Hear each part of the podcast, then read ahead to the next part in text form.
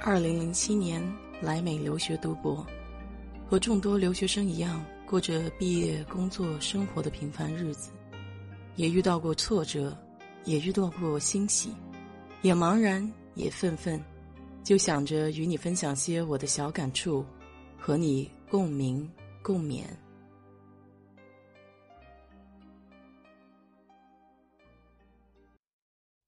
嗨，你好，我是 DJ 水色淡子。二十多年前，曾经轰动一时的电视连续剧《北京人在纽约》里面说过：“如果你爱一个人，就送他去纽约，因为那里是天堂；如果你恨一个人，也把他送去纽约，因为那里是地狱。”确实，美国就是一个机遇及挑战、光明和黑暗、优点与缺点共生共存的地方。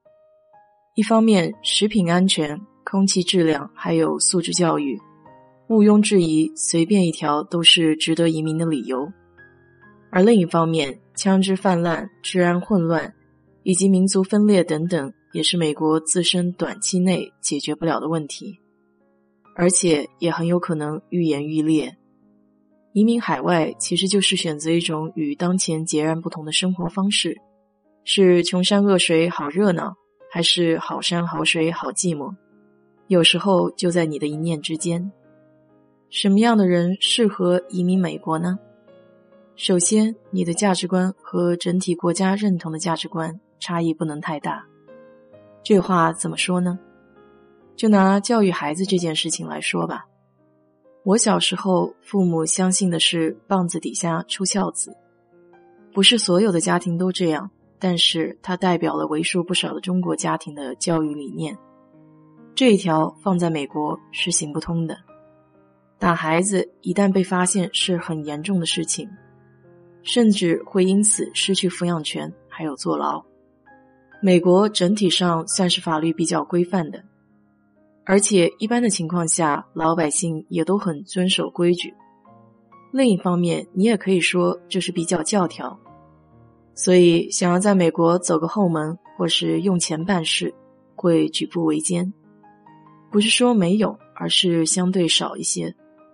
再说一条，就是尊重隐私。这里是不能随意问别人私事的，除非关系非常的近。即便是父母，也很少干涉孩子的生活。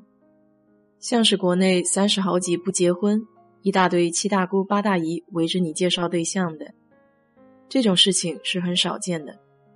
他们对于中国相亲节目也是比较惊诧。因为很多内容对他们来说，放在公众面前讨论会是很不自然、不舒服的一件事情。这样的例子比比皆是，在这里并没有去评判谁好谁坏，只是如果你要选择在这样的环境生活，你得觉得是件舒适的事情，要不然会很难受，处处觉得憋屈。第二条。美国大部分地区的生活相对于国内来说会单调一些，除了一些大城市，还有拉斯维加斯，那种灯红酒绿、纸醉金迷的生活还是不常见的。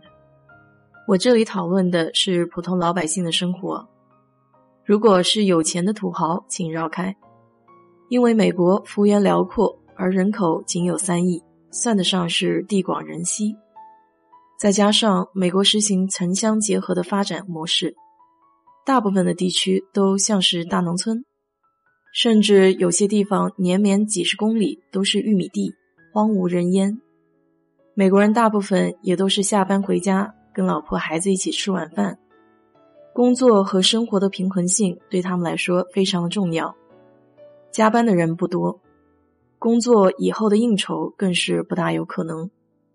他们相当看重家庭，我喜欢这里也是因为人情世故相对简单一些，人际关系并没有国内那么紧密，自然而然就少了一些压力。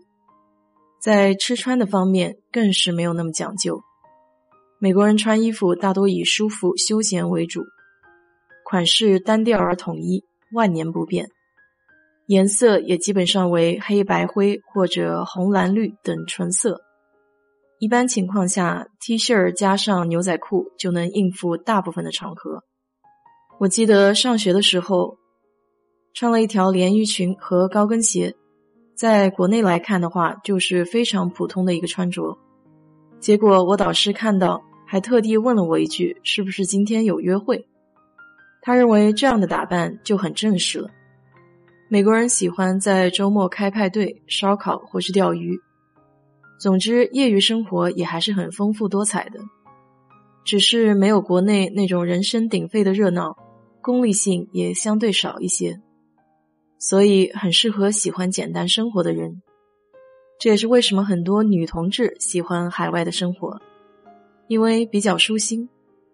而对于事业有追求的人来说，比如创业什么的，国内的机遇会相对多一些，更有劲儿，更有活力。第三条，美国这里劳动力特别昂贵。所以，在美国生活，出于经济因素的考虑，很多事情需要自己搞定。这两天，我家的防风门掉下来了，还在愁怎么给装回去。如果要是请人来弄的话，没有一两百也是不可能。上一次修个车库门就花了将近三百。我最怕的事情就是家里的小东小西坏了。买了房子之后，还有像整理后院、修剪树木、除草之类的。如果自己不做，请人来做，都是不小的一笔开支。这也是为什么很多美国人不买房子去租房子的原因。第四条，对于饮食有要求的朋友，特别是有个中国胃，美国就不是很适合你了。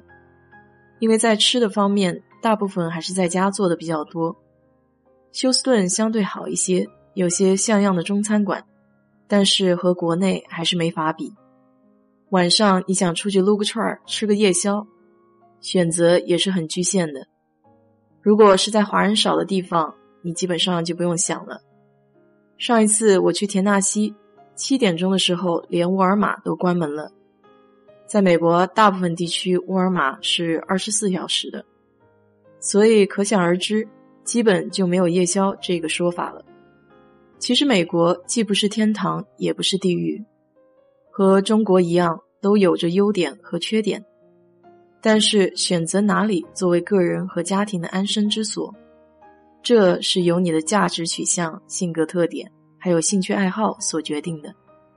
如果不想挣大钱，只想过过小日子，美国应该还是挺适合你的。好了，今天就给你聊到这里。